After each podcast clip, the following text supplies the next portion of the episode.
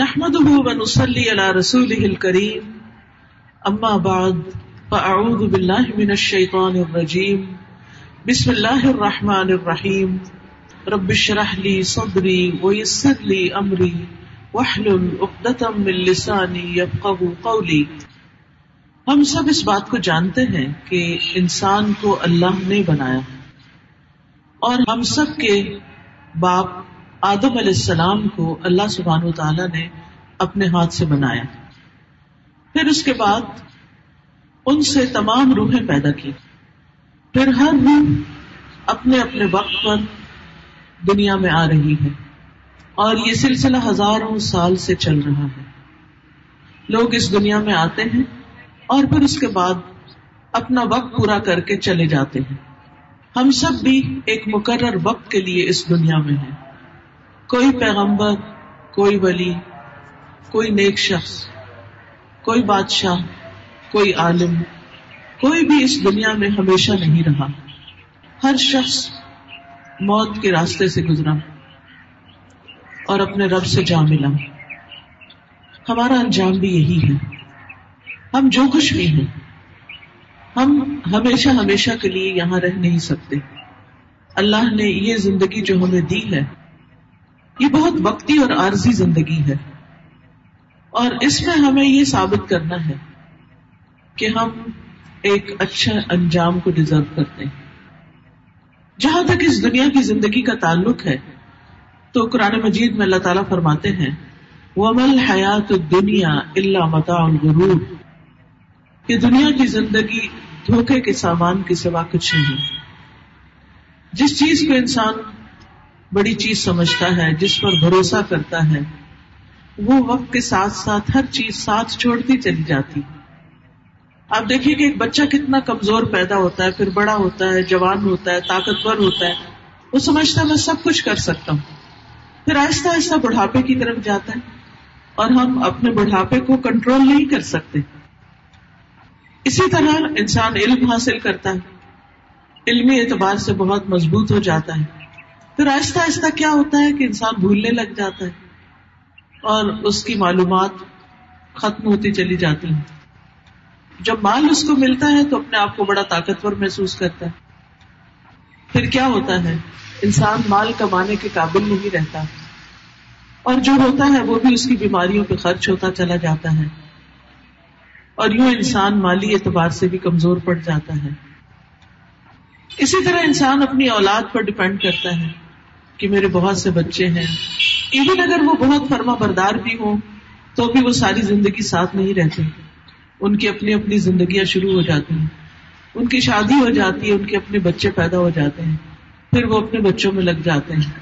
پھر وہ ماں باپ کو آہستہ آہستہ بھولنے لگتے ہیں۔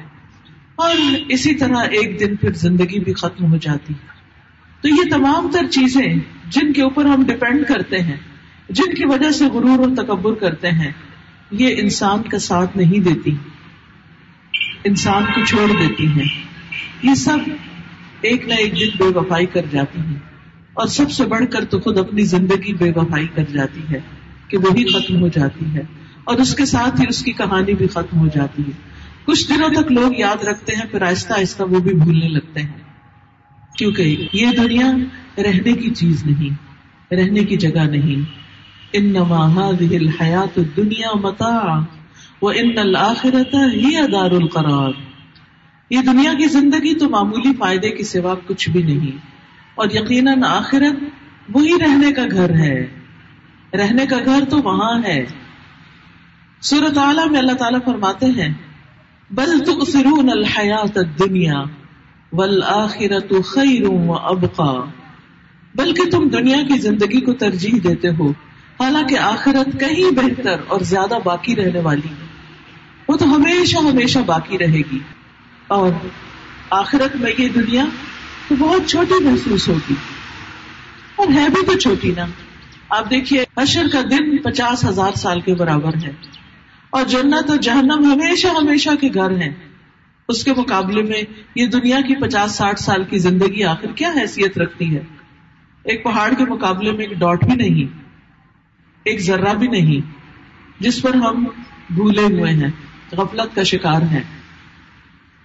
اللہ سبحان تعالیٰ اس دنیا کی حقیقت بیان کرتے ہوئے سورت الحدید میں فرماتے ہیں جان لو انم الحیات دنیا لعب و لہو و بینکم و تکاثر فی الاموال والاولاد۔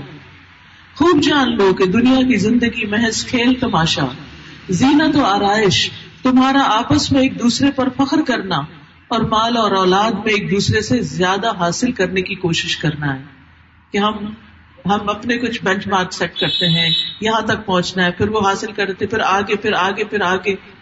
اور انسان کی ساری زندگی خواہشات کی تکمیل میں ہی گزر جاتی ہے۔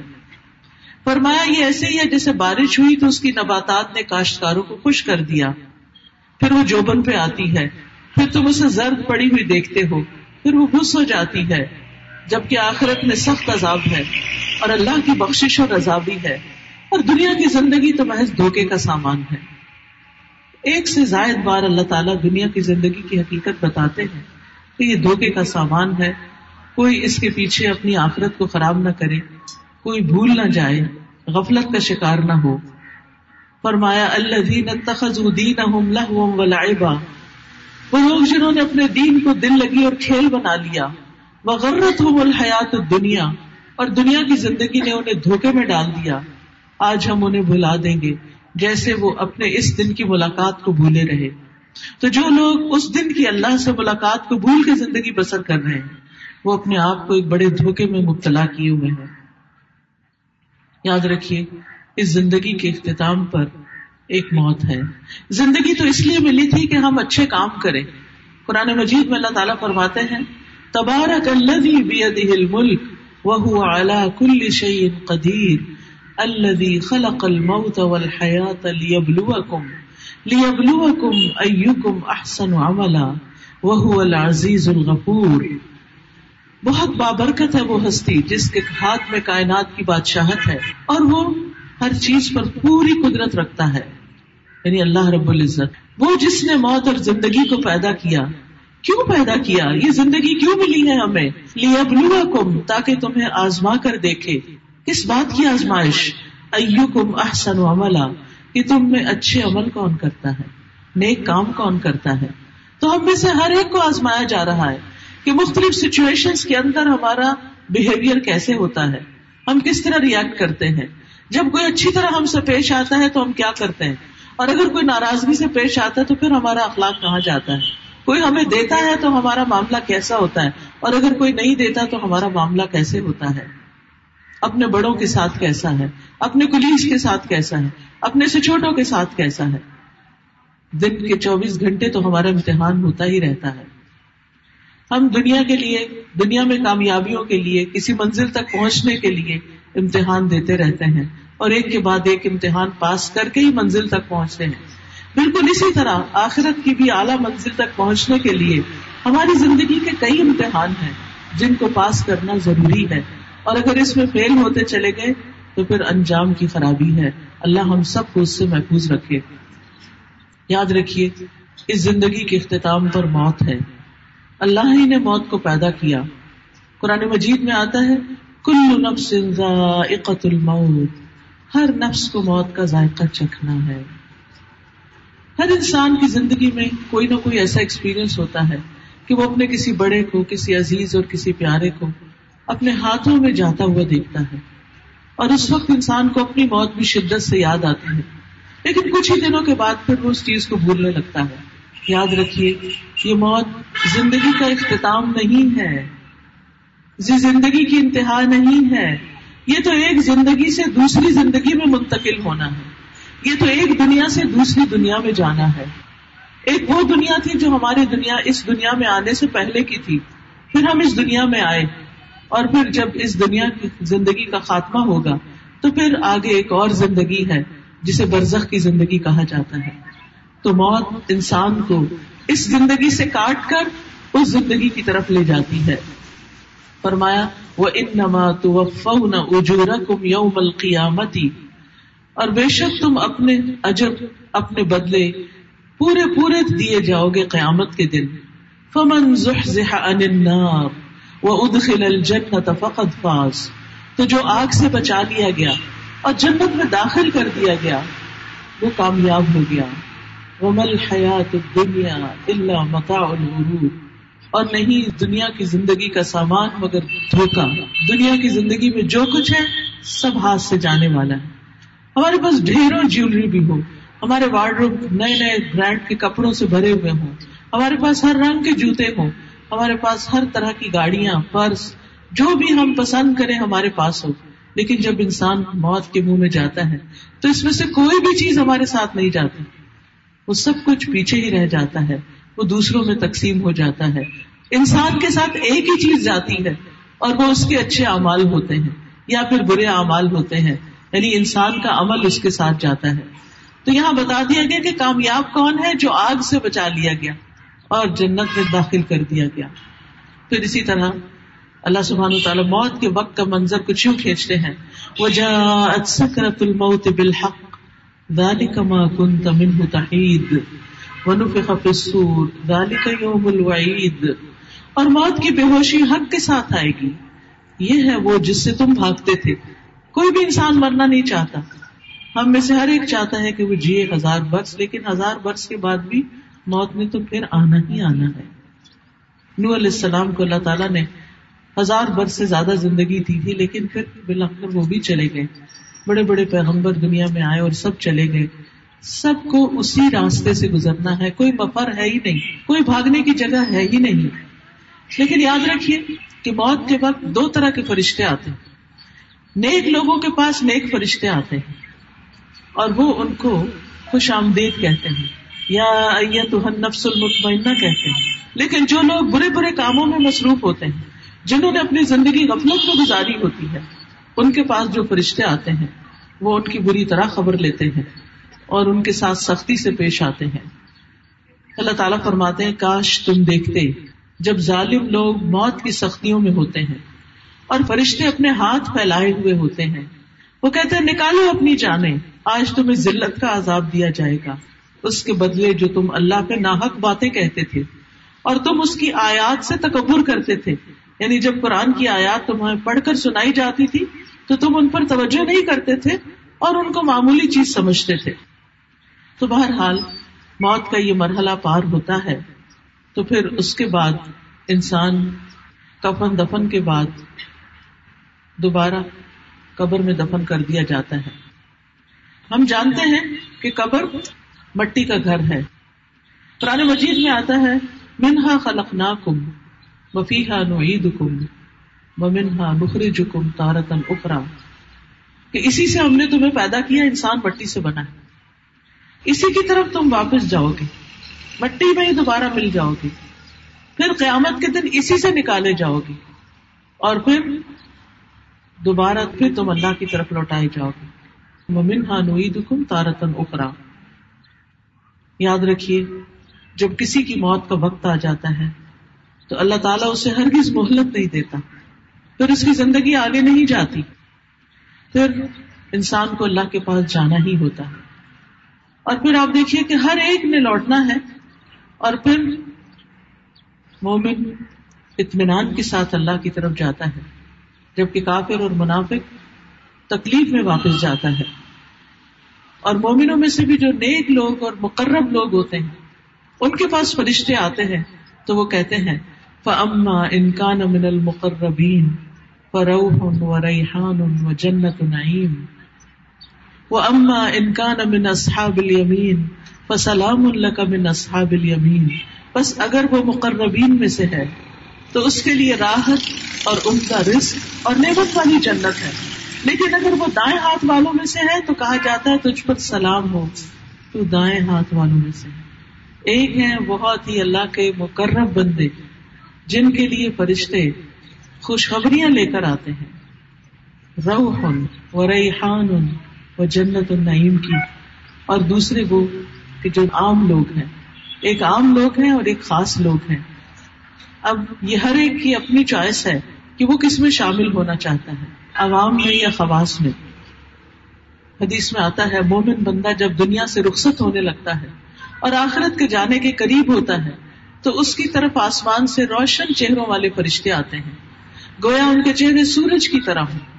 ان کے پاس جنت کے کفنوں میں سے ایک کفن اور جنت کی حنوت میں سے ایک حنوت یعنی خوشبو ہوتی ہے۔ یہاں تک کہ وہ اس کی حد نگاہ تک بیٹھ جاتے دور دور تک بیٹھ جاتے ہیں آ کر۔ پھر ملک الموت سرہانے کے پاس آ کر بیٹھ جاتے ہیں۔ اور پھر اس کو کہتے ہیں ایت نفس المطمئن ایت نفس الطیب اے پاکیزہ نفس، اخرجی الى مغفرت من اللہ و رضوان۔ اللہ کی مغفرت اور رضامندی کی طرف نکلو، اللہ کی بخشش کی طرف چلو۔ اور اس کی روح بہ کر اس طرح نکل جاتی ہے، جیسے مشکیز ہے کہ منہ سے پانی کا قطرہ باہر نکل کے بہ جاتا ہے۔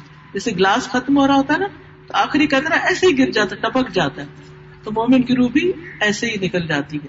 کیونکہ یہ وہ شخص ہے کہ جو اپنی زندگی اللہ کی مرضی کے مطابق گزار رہا تھا۔ پھر ملک الموت اس کو پکڑ لیتے ہیں۔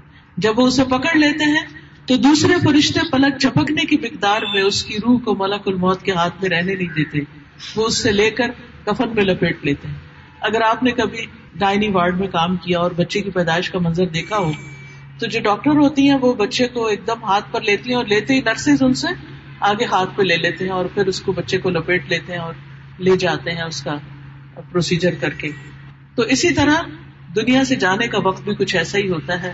اس وقت انسان ماں کے پیٹ سے باہر نکلتا ہے اور اب اس کی روح اس کے جسم سے باہر نکل رہی ہوتی ہے اور نکل کر فرشتے اس کو تھام لیتے ہیں اور آگے لے جاتے ہیں۔ اور نیک بندے کے جسم سے ایسی خوشبو نکلتی ہے جیسے بہت ہی زیادہ مہکنے والی کستوری کی خوشبو جو زمین پر پائی گئی ہو۔ پھر فرشتے اس روح کو لے کر اوپر چڑھ جاتے ہیں۔ فرشتے جب اوپر جاتے ہیں، وہاں پر بھی فرشتوں کے گروہ ہوتے ہیں۔ جس گروہ کے پاس سے بھی گزرتے ہیں، تو وہ پوچھتے ہیں کہ مہادر روح طیب یہ پاکیزہ روح کون ہے؟ وہ جواب میں کہتے ہیں، فلاں بن فلاں۔ یعنی اس شخص کا بھی نام لیتے ہیں اور اس کے باپ کا نام بھی لیتے ہیں۔ اور اس کا بہترین نام جس سے وہ دنیا میں پکارا جاتا تھا یعنی جس سے لوگ اس کو عزت کے ساتھ یاد کرتے تھے۔ حتیٰ کہ وہ اسے لے کر آسمانی دنیا تک پہنچ جاتے ہیں اور اس کے لیے دروازہ کھلواتے ہیں۔ تو دروازہ کھول دیا جاتا ہے۔ پھر ہر آسمان کے مقرر فرشتے اس کے ساتھ چلتے ہیں۔ یہ روح کا سفر ہے اور دوسری طرف جسم کا سفر قبر کی طرف ہوتا ہے اور اس کو کپڑے کے کفن میں لپیٹا جاتا ہے، نہلا دلا کے صاف ستھرا کر کے اور پھر اس کے بعد اس کو چارپائی پہ ڈال کے جنازے کو لے جایا جاتا ہے قبرستان کی طرف اور قبر میں دفن کر دیا جاتا ہے۔ تو آسمان پہ جانے والی روح جو ہے، ہر آسمان پر اس کے بارے میں سوال کیا جاتا ہے۔ پھر جب بتاتے ہیں کہ یہ نیک روح ہے، تو وہ اسے مرحبا کہتے ہیں ویلکم کہتے ہیں۔ مرحبا بالنفس الطیبتی، کانت فی الجسد الطیب۔ مرحبا ویلکم پاک روح، جو ایک پاکیزہ جسم میں تھی۔ اس سے اندازہ لگائیے کہ جسم کی پاکیزگی بھی کتنی ضروری ہے۔ تہارت کا انتظام، صاف ستھرا رہنا وزو سے رہنا، اور اسی طرح یعنی کہ جب نہانے کی ضرورت ہو، تو نہا لینا۔ بازو کی عادت ہوتی ہے مینس ختم بھی ہو جاتے اور نہا کے نہیں دیتے، پاک ہی نہیں ہوتے۔ اسی طرح جنابت کی غسل کو بھی ڈیلے کرتے رہتے ہیں۔ تو مومن جو ہے وہ ناپاک رہنا پسند نہیں کرتا۔ دن میں پانچ دفعہ اللہ کی حضور حاضر ہوتا ہے اور وزو کرتا ہے۔ بہرحال وہ اس کو کہتے ہیں، اے قابل تعریف، خوش ہو جاؤ۔ اللہ کی رحمت اور خوشبو سے۔ اور اس رب سے خوش ہو جاؤ جو تم سے ناراض نہیں۔ برابر اس کو یہی کہتے رہتے ہیں کہ یہی کہتے رہتے ہیں۔ یہاں تک کہ روح آسمان تک پہنچ جاتی ہے۔ اس آسمان تک یعنی جہاں پر پھر عرش تک پہنچ جاتی ہے۔ پھر ادھر قبر میں مردہ دفن ہو جاتا ہے، ادھر سے روح دوبارہ آسمان سے زمین پر لائی جاتی ہے۔ مومن میت کا جلدی قبر کی طرف جانے کی خواہش کرنا ہوتا ہے۔ یعنی مومن کی جو باڈی ہے اور مومن کی روح جو ہے وہ میت، وہ چاہتی ہے کہ اسے جلدی نہلا دلا کر فوراً اس کو دفن کیا جائے تاکہ وہ اپنے اچھے انجام کو پہنچے۔ اب اس کو دنیا میں دل نہیں لگتا، کیونکہ اس کے لیے اچھا انجام ہے آگے۔ اس کو موت کے وقت فرشتوں نے سلام کیا اور اس کو خوشخبری دی۔ ابو سعید خدری کہتے ہیں کہ نبی صلی اللہ علیہ وسلم فرمایا کرتے تھے، جب جنازہ رکھ دیا جاتا ہے تو پھر لوگ اسے کندھوں پر اٹھاتے ہیں۔ اس وقت اگر وہ مرنے والا نیک ہوتا ہے تو جنازہ کہتے ہیں، قدمونی قدمونی، مجھے آگے لے جاؤ، اور آگے لے جاؤ، جلدی لے جاؤ۔ وہ جلدی اپنی قبر میں پہنچنا چاہتا ہے۔ پھر اس کو قبر میں دفنا دیا جاتا ہے۔ دفنانے کے بعد باہر والوں کے قدموں کی چاپ سنتا ہے۔ یعنی جب سارے لوگ دفنا کے مٹی ڈال کے واپس جا رہے ہوتے ہیں، تو وہ زمین سے یعنی روح جو کہ واپس لوٹائی جاتی ہے، تو وہ سن رہا ہوتا ہے کہ جانے والے اب واپس جا رہے ہیں۔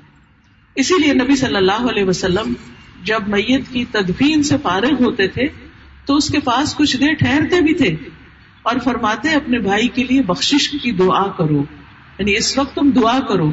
اس کے لیے ثابت کرنے کی دعا کرو، کیونکہ اب اس سے سوال ہوگا۔ قبر آخرت کی منزلوں میں سے پہلی منزل ہے۔ اگر یہ منزل آسان ہو جائے، تو آگے آسانیاں ہی آسانیاں ہیں۔ لیکن اگر یہاں نجات نہ ملی، تو باقی کے سارے مرحلے مشکل ہی مشکل ہے اب آپ دیکھیے کہ قبر کے سوال کیا ہیں۔ قبر میں کیا پوچھا جائے گا؟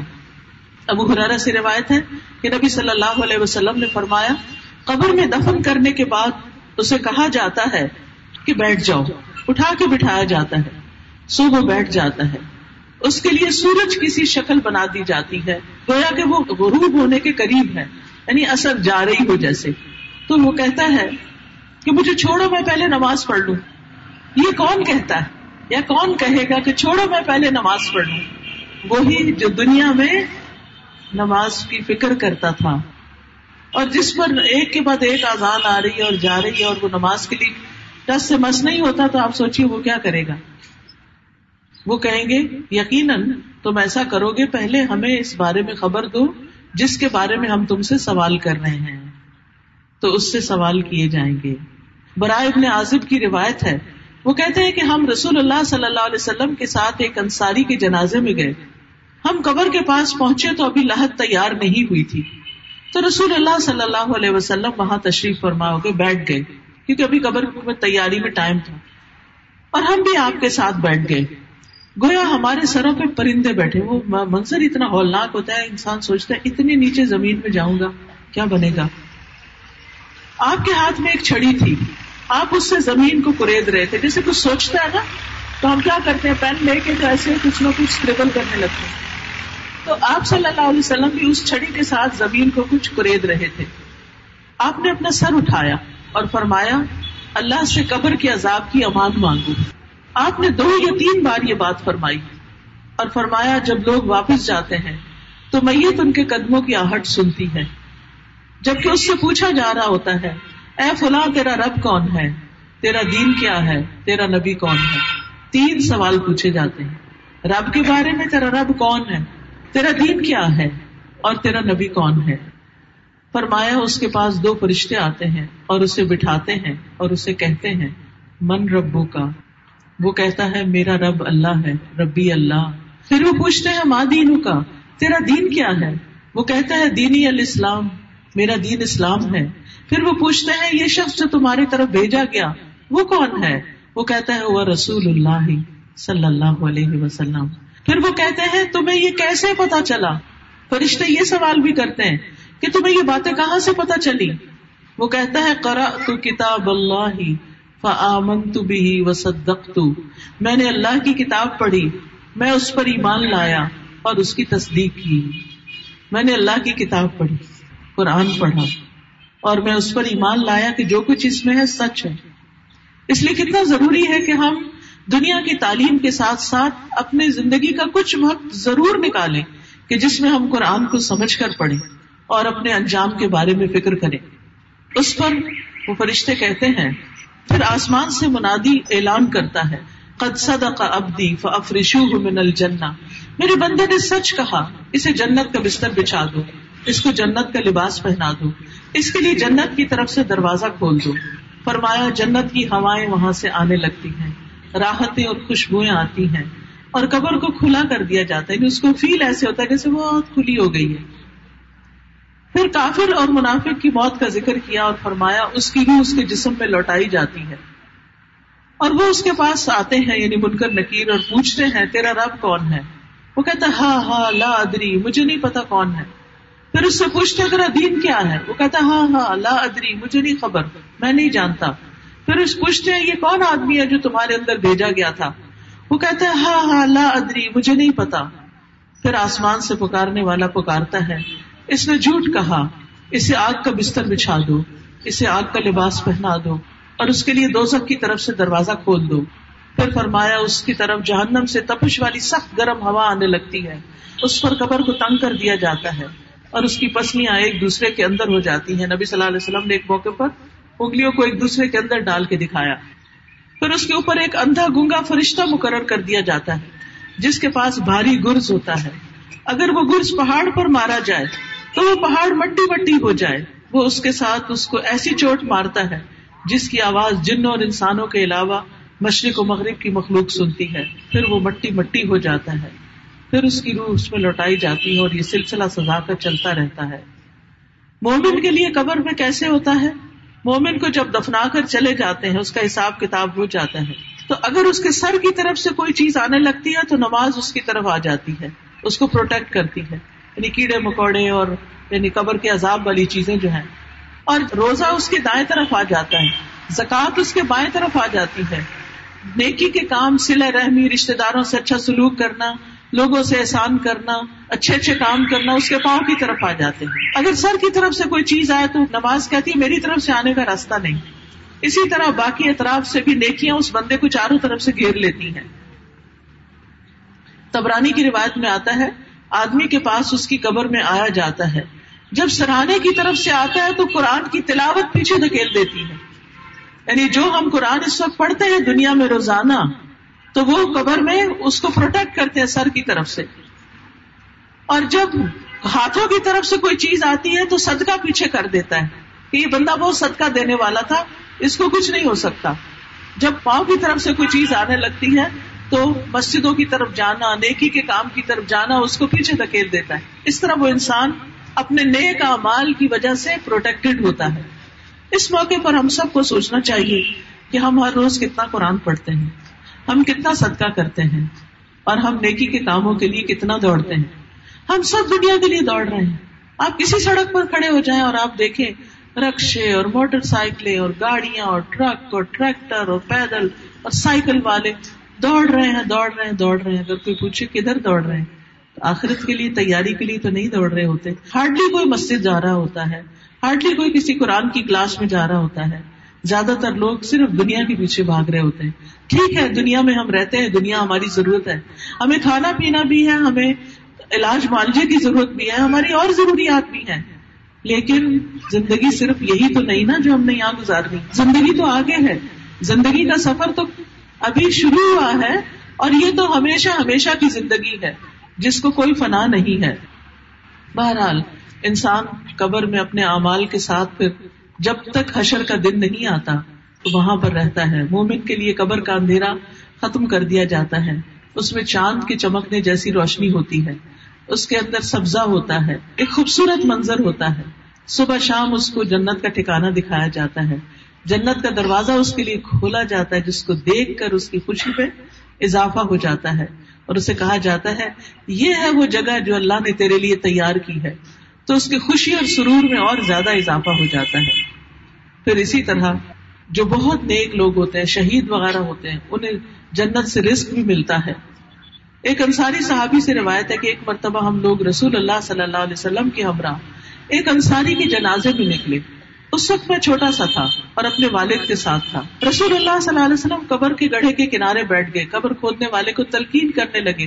کہ سر کی جانب سے کھلی کر دو، پاؤں کی طرف سے کھلی کر دو۔ اس شخص کے لیے جنت میں انگور کے بہت سے خوشے ہیں۔ پھر جب قبر میں مومن کے ساتھ اچھا معاملہ ہوتا ہے تو وہ تمنا کرتا ہے، مجھے ذرا چھوڑ دو، میں گھر والوں کو خوشخبری سنانا چاہتا ہوں۔ لیکن اسے کہا جاتا ہے کہ نہیں، اب یہی آرام سے رہو۔ اب پیچھے جا کر تم نہیں بتا سکتے۔ مومن کو سکون کی نیند سلا دیا جاتا ہے۔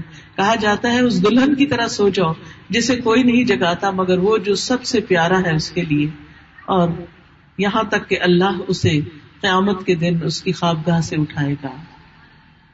اور پھر ابو ایوب رضی اللہ عنہ کہتے ہیں کہ اللہ تعالیٰ کے ان بندوں پر ان کے نیک امال پیش کیے جاتے ہیں۔ جب وہ اچھا عمل دیکھتے ہیں تو خوش ہو جاتے ہیں۔ اور کہتے ہیں، اے اللہ، یہ تیری اپنے بندے پر نعمت ہے، تو اس کو پورا کر دے۔ اور جب وہ اپنا برا عمل دیکھتے ہیں، تو کہتے ہیں، اے اللہ، اپنے بندے پر رجوع کر دے۔ یعنی اس کا یہ حال درست ہو جائے۔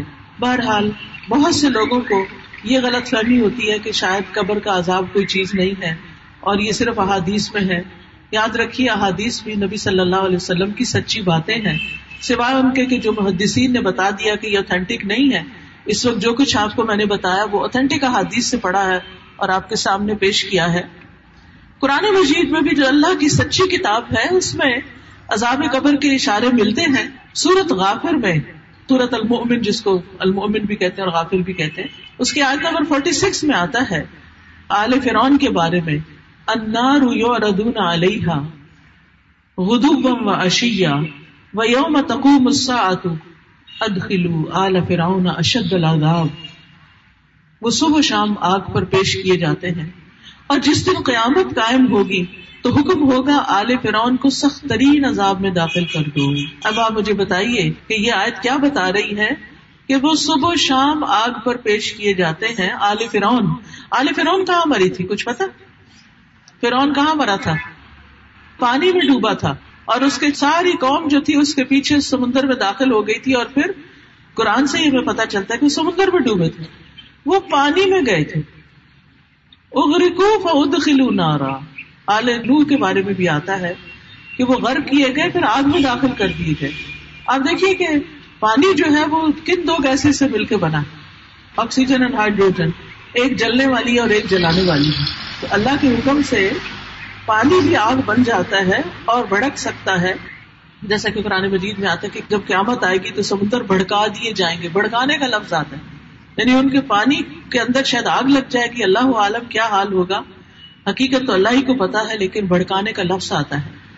تو اس لیے کسی کو یہ شک نہ ہو کہ قبر کا عذاب انجام ہے یا نہیں، کیونکہ کچھ لوگ یہ کہتے ہیں کہ حساب کتاب تو آخرت میں ہوگا۔ تو قبر میں کیوں سزا جزا ملتی ہے؟ تو یاد رکھیے، انسان کے جتنے بھی اعمال ہوتے ہیں، ان کی جزا سزا کے تین موقع ہیں۔ پہلا موقع دنیا۔ دنیا میں بھی انسان جب اچھے کام کرتا ہے، تو اس کے اچھے کاموں کی وجہ سے اس کی دنیا کی زندگی بھی آسان ہوتی ہے۔ اور اگر مشکلات آئے بھی، تو مومن کے دل کو ایک ڈھارس اور سکون ہوتا ہے۔ وہ کہتا ہے کہ اس میں بھی خیر ہے۔ اللہ تعالیٰ اس آزمائش کے ذریعے بھی مجھے مہذب بنانا چاہتا ہے۔ پھر اس دنیا میں بھی ٹیسٹ آتے رہتے ہیں ہمارے۔ جب ہم اس میں کامیاب ہوتے ہیں تو دنیا میں بھی کامیابیاں ہوتی ہیں۔ دوسری قسم کا ٹیسٹ قبر میں ہے۔ ابھی آپ نے دیکھا کہ قبر میں ایک منی ٹیسٹ ہوتا ہے۔ من ربو کا ماں دینو کا من نبیو کا اور اس کے بعد جزا یا سزا ہوتی ہے جو اس میں پاس ہوتا ہے یا فیل ہوتا ہے۔ پھر اس کے بعد سب سے بڑا امتحان ہے فائنل کیا آپ کے ایگزام صرف ایک ہی ایگزام تھوڑی ہوتا ہے؟ ٹھیک ہے نا؟ ماک ٹیسٹ ہوتے ہیں کلاس ٹیسٹ ہوتے ہیں، اور پھر اس کے بعد ایک دن فائنل ایگزام ہوتا ہے۔ اور فائنل ایگزام کے بعد آپ کو پاس یا فیل کیا جاتا ہے پراپرلی پھر اس کے بعد اصل انجام تک انسان پہنچتا ہے۔ تو اس لیے کوئی قبر کی عذاب، سزا، جزا میں شک نہ کرے۔ قبر آخرت کی منزلوں میں سے پہلی منزل ہے۔ پھر قیامت تک انسان قبر میں رہے گا۔ پھر کیا ہوگا؟ سور پھونکا جائے گا۔ سور پھونکا جائے گا۔ تین طرح کے سور ہیں۔ پہلا، جس میں سب زندہ لوگ گھبرا جائیں گے، ڈر جائیں گے اور بے ہوش ہو جائیں گے۔ پھر دوسری دفعہ جب سور پھونکا جائے گا، تو سب اپنی قبروں سے اور یہ مرے ہوئے بھی سب زندہ ہو جائیں گے۔ اور پھر تیسری دفعہ اپنے رب کے حضور میدان حشر میں پیش ہوں گے۔ قرآن مجید میں آتا ہے، فَإِذَا نُفِخَ فِي الصُّورِ فَلَا أَنْسَابَ بَيْنَهُمْ يَوْمَئِذٍ وَلَا يَتَسَاءَلُونَ۔ جب سور میں پھونکا جائے گا تو اس دن ان کے درمیان کوئی رشتہ داری نہ رہے گی۔ کوئی کسی کا رشتہ دار کسی کو نہیں پوچھے گا۔ دنیا میں بھی آپ دیکھیں، جب برا وقت آتا ہے تو رشتے دار نہیں پوچھتے، وہ ڈسون کر دیتے ہیں کہ بھائی تم ہمارے کچھ نہیں لگتے۔ زبان حال سے کہہ رہے ہوتے ہیں۔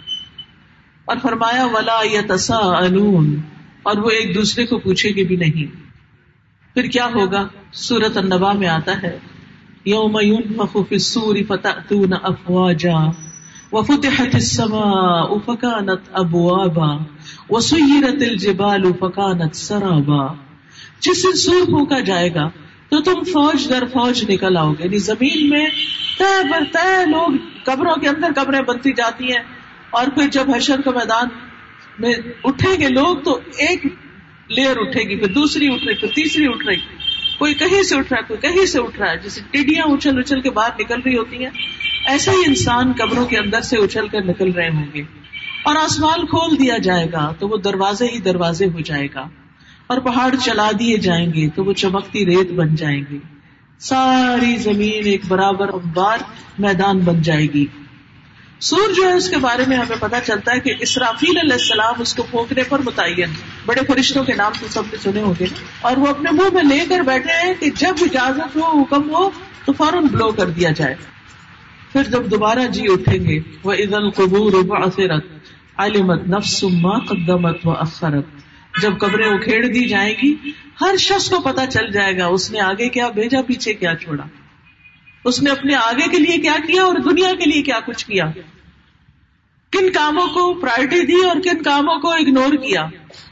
یہ قیامت کے دن سب کو پتا چل جائے گا۔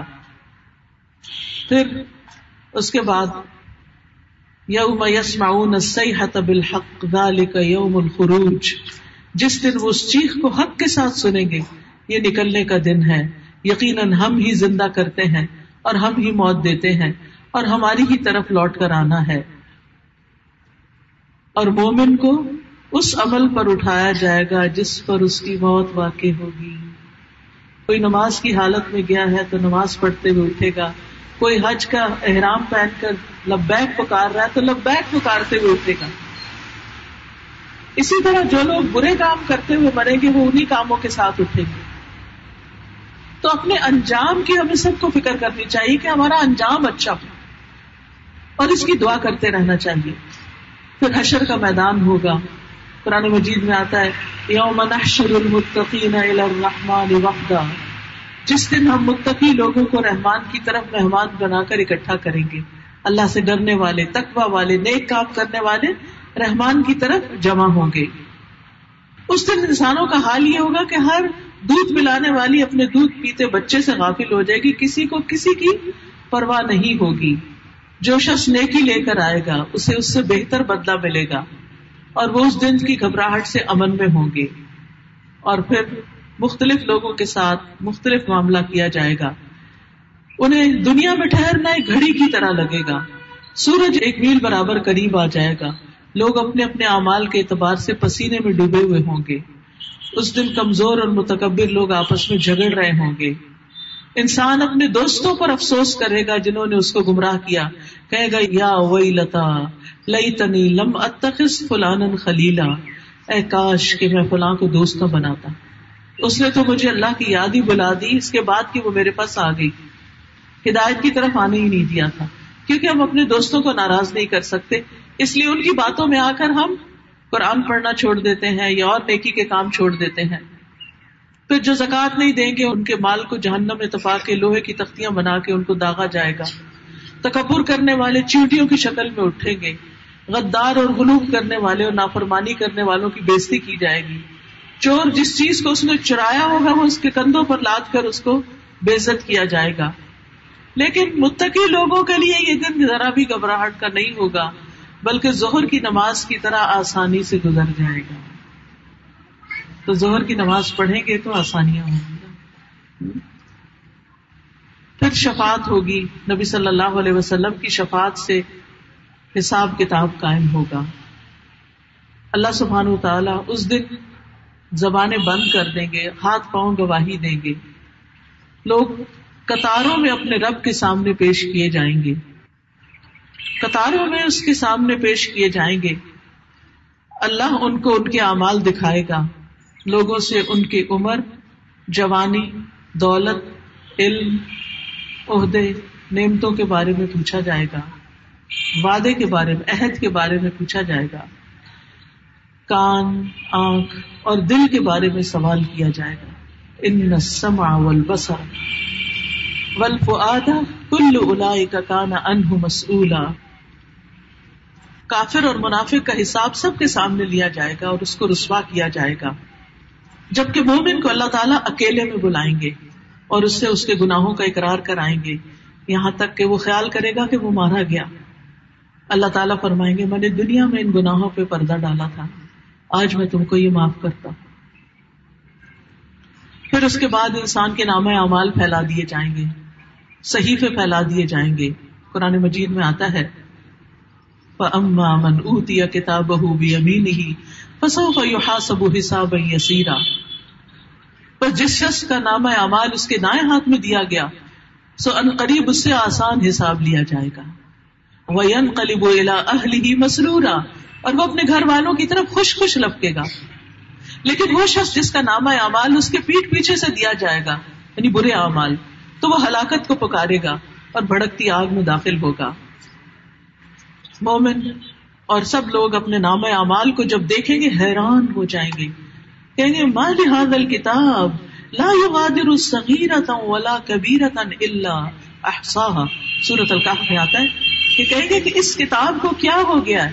اس نے کوئی چھوٹی بات بھی نہیں چھوڑی، کوئی بڑی بھی نہیں چھوڑی، سبھی کچھ گن کے لکھ دیا۔ یعنی اس میں کیلکولیشن بھی ہوں گی کہ اس شخص نے زندگی میں کتنے جھوٹ بولے مثلاً ایک ہزار ایک سو ایک۔ نمازیں کتنی پڑھی۔ صدقہ کتنا کیا؟ ہر چیز کے اسٹیٹسٹکس آ جائیں گے۔ احسا عربی زبان میں اسٹیٹسٹکس کو کہتے ہیں۔ یعنی صرف لکھا ہوا ہی نہیں ہوگا، بلکہ انسان کے اعمال کے کیلکولیشن بھی ہوں گی۔ مومن دائیں ہاتھ میں لے کر خوش ہوگا نام اعمال، منافق لے کر چھپا لے گا، شرمندہ ہوگا، کیونکہ وہ رسوائی کا باعث ہوگا۔ اس کے بعد اگلا اسٹیپ یہ ہے کہ میزان ہوگا۔ قرآن مجید میں آتا ہے یوم الحق۔ وزن آج حق ہے، بر حق ہے۔ ہر ایک کے نام اعمال تولے جائیں گے۔ اور یہ کس طرح ہوں گے؟ کچھ تو بک آف ڈیٹ ہوگی۔ جو جو ہم نے کیا وہ بکس کی شکل میں ہوگا۔ ہمارے اعمال جو ہے وہ شکلیں بن کے آئیں گے۔ یعنی جیسے قربانی کا جانور جو ہے تو وہ اس شکل میں آئے گا۔ اسی طرح اور بھی اعمال قرآن مجید میں آتا ہے فما من سقلت موازینہ فہو فی عیشت الراضیہ واما من خفت موازینہ وما ادراک ما نار حامیہ پھر جس کے نیک اعمال کے پلڑے بھاری ہوں گے، وہ دل پسند ایش میں ہوگا اور جس کے پلڑے ہلکے ہوئے، تو اس کا ٹھکانا گہری کھائی ہوگا۔ اور آپ کیا جانے کہ وہ کیا چیز ہے؟ وہ آگ ہے بھڑکتی ہوئی۔ تو اس سے آپ اندازہ لگائیں کہ وزن جو ہے ناما امال کا وہ کتنا برحق اس دن انسان چھوٹی سے چھوٹی نیکی کی بھی قدر کرے گا کہ یہ مجھے مل جائے۔ کوئی کسی کو اپنی نیکی نہیں دے گا، کوئی شیئرنگ نہیں ہوگی۔ کہ اچھا تمہارے چلو، دنیا میں تو ہم کہتے ہیں اچھا تمہارے ایک کم ہے، چلو، مجھ سے لے لو۔ کسی کا پین ختم ہو جائے تو ہم کہتے ہیں اچھا میرے سے لکھ لو۔ ایگزام ہوتا ہے نا، جیسے لکھتے لکھتے اگر پہلے تو فاؤنٹین پین سے لکھا کرتے تھے، جب ہمارے ایگزام ہوتے تھے، تو وہ پین کی سیاہی ختم ہو جاتی تھی۔ بھرنے کا اتنا ٹائم نہیں ہوتا تھا۔ تو جلدی سے دوسرا پین لے لیا۔ لیکن وہاں ایسی کوئی چیز نہیں ہوگی کہ کسی کی نیکی کم پڑے اور اس کو کوئی دوسرا دے دے۔ اب اس کے بعد لوگ سخت پچھتائیں گے کہ جن کے امال نامے کم ہوں گے۔ آگے حوض کوثر ہوگا۔ حوض کوثر حشر کے میدان میں ہے اور نبی صلی اللہ علیہ وسلم وہاں موجود ہوں گے۔ جو ان کے ہاتھ سے ایک بار پانی پی لے گا، وہ کبھی بھی پیاسا نہیں ہوگا۔ لیکن کچھ لوگ حوض کوثر سے محروم رکھے جائیں گے۔ یہ وہ لوگ ہوں گے جنہوں نے دین میں نئی نئی چیزیں نکال لی یعنی جو قرآن اور سنت میں نہیں تھی، اپنے پاس سے طریقے ایجاد کر لیے۔ اس کے بعد مومنوں کا امتحان ہوگا یعنی اللہ کا دیدار ہوگا۔ اور جو دنیا میں اللہ کی معرفت رکھتے ہیں، وہ اللہ کو پہچان جائیں گے۔ اور جو نہیں پہچانتے، وہ وہاں بھی پہچان نہیں پائیں گے۔ اور پھر ان کو سجدہ کرنے کی طرف بلایا جائے گا، تو جو دنیا میں نماز نہیں پڑھتے، ان کی کمرے تختے کی طرح اکڑ جائیں گی۔ وہ جھک نہیں سکیں گے۔ اس کے بعد سب پل سرات کی طرف جائیں گے۔ اب یہ آخری مرحلے سے پہلا مرحلہ ہے پل سرات کا۔ ایک یہودی نے رسول اللہ صلی اللہ علیہ وسلم سے سوال کیا، جس دن زمین دوسری زمین سے اور آسمان بدل جائیں گے تو لوگ کہاں ہوں گے؟ تو رسول اللہ صلی اللہ علیہ وسلم نے فرمایا، وہ پل سے رات سے پہلے اندھیرے میں ہوں گے۔ اس دن اللہ اپنے نبی کو قرآن مجید میں آتا ہے، یوم اللہ النبی والذین آمنوا معه نورهم يسعى بين ايديهم وبأيمانهم يقولون ربنا اتمم لنا نورنا واغفر لنا انك على كل شيء قدير اس دن اللہ اپنے نبی کو اور ان لوگوں کو جو ایمان لائے، ان کے ساتھ رسوا نہیں کرے گا۔ ان کا نور ان کے آگے آگے اور دائیں جانب دوڑ رہا ہوگا اور وہ کہہ رہے ہوں گے اے ہمارے رب، ہمارے لیے ہمارا نور پورا کر دے اور ہمیں بخش دے۔ یقیناً تو ہر چیز پر قادر ہے۔ تو اس دن پل سرات پر یاد رکھیے، ہر ایک کا صرف اپنا نور ہوگا۔ کوئی اور روشنی نہیں۔ آپ نے کبھی سفر کیا ہوگا رات کے وقت؟ کچھ جگہوں پر تو مین اسٹریٹس میں لائٹس ہوتی ہیں۔ لیکن ذرا سا آپ سٹی سے باہر نکلتے ہیں، کسی ولیج کے اندر کار لے جاتے ہیں تو کیا ہوتا ہے؟ کون سی روشنی ہوتی ہے پھر؟ اپنی ہی کار کی روشنی ہوتی۔ اور اگر وہ لائٹیں بجھ جائیں تو آپ پچ ڈارک اندھیرے میں کھڑے ہوتے ہیں۔ تو ایسے ہی پل سرات کے اوپر ہر ایک کی اپنی اپنی لائٹ ہوگی۔ وہ بال سے زیادہ باریک ہے، تلوار سے زیادہ تیز ہے۔ کچھ مومن آگ کے چپکنے کی طرح گزر جائیں گے۔ کچھ بجلی کے چمکنے کی طرح، کچھ تیز آندھی کی طرح، کچھ پرندوں کی اڑان کی طرح۔ کچھ عمدہ نسل کے گھوڑوں اور اونٹوں کی طرح بھاگتے ہوئے گزر جائیں گے۔ کچھ صحیح سلامت نجات پا کر گزر جائیں گے۔ کچھ زخمی کر کے چھوڑ دیے جائیں گے۔ کچھ کو جہنم میں الٹا پھینک دیا جائے گا۔ اس وقت سبھی گھبرائے ہوئے ہوں گے کہ پتہ نہیں ہم پار کر سکتے کہ نہیں۔ کبھی آپ باریک دیوار پہ کھڑے ہو تو آپ جم کے بھی کھڑے ہو تو صرف نیچے کی گہرائی دیکھ کے ڈر لگ رہا ہے۔ ڈر لگ رہا ہوتا ہے اور پاؤں کانپنے لگتے ہیں۔ کہاں یہ کہ انسان نیچے جہنم کی چیخیں دیکھے اور اوپر سے گزر رہا ہو، وہ گزرنا کتنا مشکل ہوگا۔ جن کے امال نامے تولنے کے بعد نیک عمل کم ہوں گے، وہ اس میں نیچے گر جائیں گے۔ اور جہنم کے سات دروازے ہیں۔ ہر دروازے کے لیے لوگ تقسیم کیے ہوئے ہیں۔ کہ کون کس دروازے سے اندر جائے گا، اپنے اپنے اعمال کے مطابق۔ اور پھر وہاں پر کوئی ٹھنڈی پینے کی چیز نہ ہوگی۔ اس میں کافر داخل ہوں گے پھر مومنوں میں سے جو نافرمان ہوں گے منافق ہوں گے وہ جہنم میں داخل ہوں گے جہنم کی آگ، دنیا کی آگ سے ستر گنا زیادہ تیز ہے۔ جہنم میں کافر کی جسامت بڑھا دی جائے گی، بہت موٹا ہو جائے گا۔ یہاں تک کہ ایک ڈاڑ بہت پہاڑ جتنی ہو جائے بہت موٹا، تاکہ خوب خوب جل سکے۔ جب نیک لوگ اس پل کو پار کر لیں گے تو آگے کنترا ہوگا۔ کنترا چھوٹی پلی ہے۔ اور اس میں لوگوں کو نہلا دھلا کے، صاف ستھرا کر کے، دلوں کے کینے بوگز نکال کے، کیونکہ بازو کا ایسا ہوتا ہے نا، دو انتہائی نیک لوگ ہوتے ہیں مگر ان کی آپس میں نہیں بنتی۔ تو اب جنت میں تو ایسے نہیں رہنا نا، جنت والوں کے دل تو ایک دل کی طرح ہوں گے۔ تو وہ دنیا میں ہمیں انسانوں سے جو چھوٹی موٹی تکلیفیں پہنچ جاتی ہیں، دل خراب ہو جاتا ہے، کچھ باتیں ہم بھول جاتے ہیں، کچھ کبھی بھول ہی نہیں پاتے۔ تو یہ اس پلی کے اوپر، اس انترا کے اوپر سب صاف کر دی جائیں گی۔ اس کے بعد جنت میں جائیں گے اور پھر اہل جہنم کے بارے میں نبی صلی اللہ علیہ وسلم سفارش کریں گے۔ اور آپ کی شفاعت سے لوگ جہنم سے نکالے جائیں گے۔ نبی صلی اللہ علیہ وسلم بار بار آئیں گے اور سفارش کریں گے۔ حتیٰ کہ جس کے دل میں رائی کے دانے برابر بھی ایمان ہوگا، اس کو بھی وہاں سے نکال لیے جائیں گے۔ اور کچھ لوگوں کو اللہ تعالیٰ ویسے ہی نکالے گا۔ جو اتقا اور رحمان کہلائیں گے کہ انہوں نے کوئی عمل نہیں کیا، لیکن اللہ اپنی رحمت سے ان کو جنت میں داخل کرے گا۔ لیکن آپ دیکھیے کہ جہنم کی ایک لمحہ بھی بڑا سخت ہے۔ اللہ اس سے محفوظ رکھے۔ دنیا میں ذرا سا آگ پہ ہاتھ لگ جائے تو کیا چیزیں نکل جاتی ہیں؟ پھر آپ دیکھیے کہ جنت والوں کو جب نہر جنت میں ہوتا دیا جائے گا، تو وہ چمکتے ہوئے باہر نکل آئیں گے اور پھر جنت میں داخل ہوں گے۔ جنت بہترین عزت کا مقام ہے۔ وہاں پر تختوں پر لوگ آمنے سامنے کاؤچز پہ بیٹھے ہوں گے۔ صاف بہتی شراب کے جام پھر آئے جائیں گے، جو سفید ہوگی۔ پینے والوں کے لیے لذیذ ہوگی۔ اس میں کوئی درد سر نہیں ہوگا، نہ اس میں وہ مدھوش ہوں گے۔ ان کے پاس خوبصورت عورتیں ہوں گی۔ نگاہیں نیچی رکھنے والی، موٹی آنکھوں والی، جیسے وہ چھپا کر رکھے ہوئے انڈے ہوں۔ اللہ سبحان تعالیٰ فرمائیں گے، یا عبادی، لا خوف علیکم اليوم ولا انتم تحزنون۔